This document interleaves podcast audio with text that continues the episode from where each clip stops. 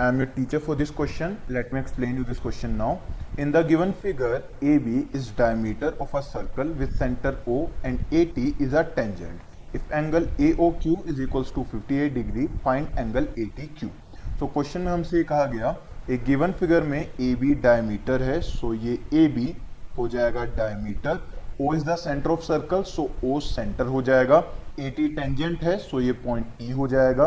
Angle A O Q हमें 58 degree given है सो ए O Q ये वैल्यू हो जाएगी 58 degree we need to find angle A T Q so ये angle हमें फाइंड करना है.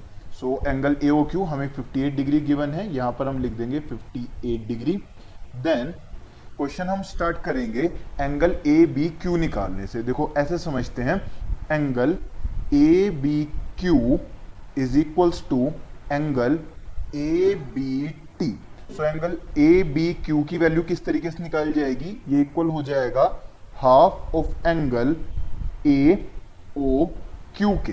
रीजन बीइंग कि एक आर्क सेंटर पे जो एंगल बनाएगी, उसका हाफ़ एंगल सर्कल के किसी भी पार्ट पर बन रखा होगा। ए क्यू एक आर्क है। इसने सेंटर ओ पर 58 डिग्री का एंगल बनाया। तो सर्कल के किसी भी पार्ट पर अब जो एंगल ए क्यू की वजह से बनेगा वो होगा 58 डिग्री का हाफ़ यानी कि 29 degree so so, 29 degree equal आ जाएगा एंगल ए बी टी के। Now angle B A T इसकी वैल्यू होगी 90 डिग्री ये वाला एंगल बी ए टी हमारे पास 90 डिग्री होगा। रीजन बीइंग कि रेडियस ओ ए और टी ए टेंजेंट जिस जगह पर मीट होंगे, वहाँ पर 90 डिग्री का एंगल बन रहा होगा। यानी कि इसका रीजन ये हो जाएगा, एक रेडियस और टेंजेंट जहाँ पर मीट होते हैं, वहाँ पर 90 डिग्री का एंगल बनता है।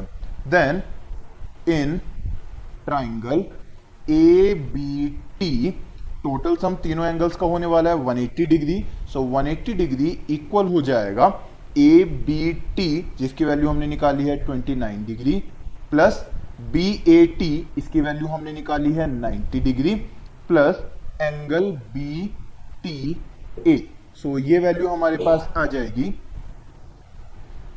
61 डिग्री ये हमारे पास एंगल आ जाएगा। हमें फाइंड करना था angle A T Q so आप बी टी ए को इक्वल लिख सकते हैं एंगल ए टी क्यू के. सो फाइनल आंसर हमारे पास क्या आया?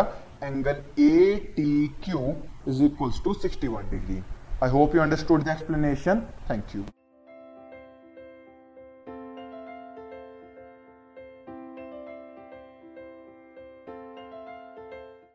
This podcast is brought you by Hubhopper and Shiksha Abhiyan अगर आपको ये पॉडकास्ट पसंद आया तो प्लीज़ लाइक शेयर और सब्सक्राइब करें और वीडियो क्लासेस के लिए शिक्षा अभियान के यूट्यूब चैनल पर जाएँ।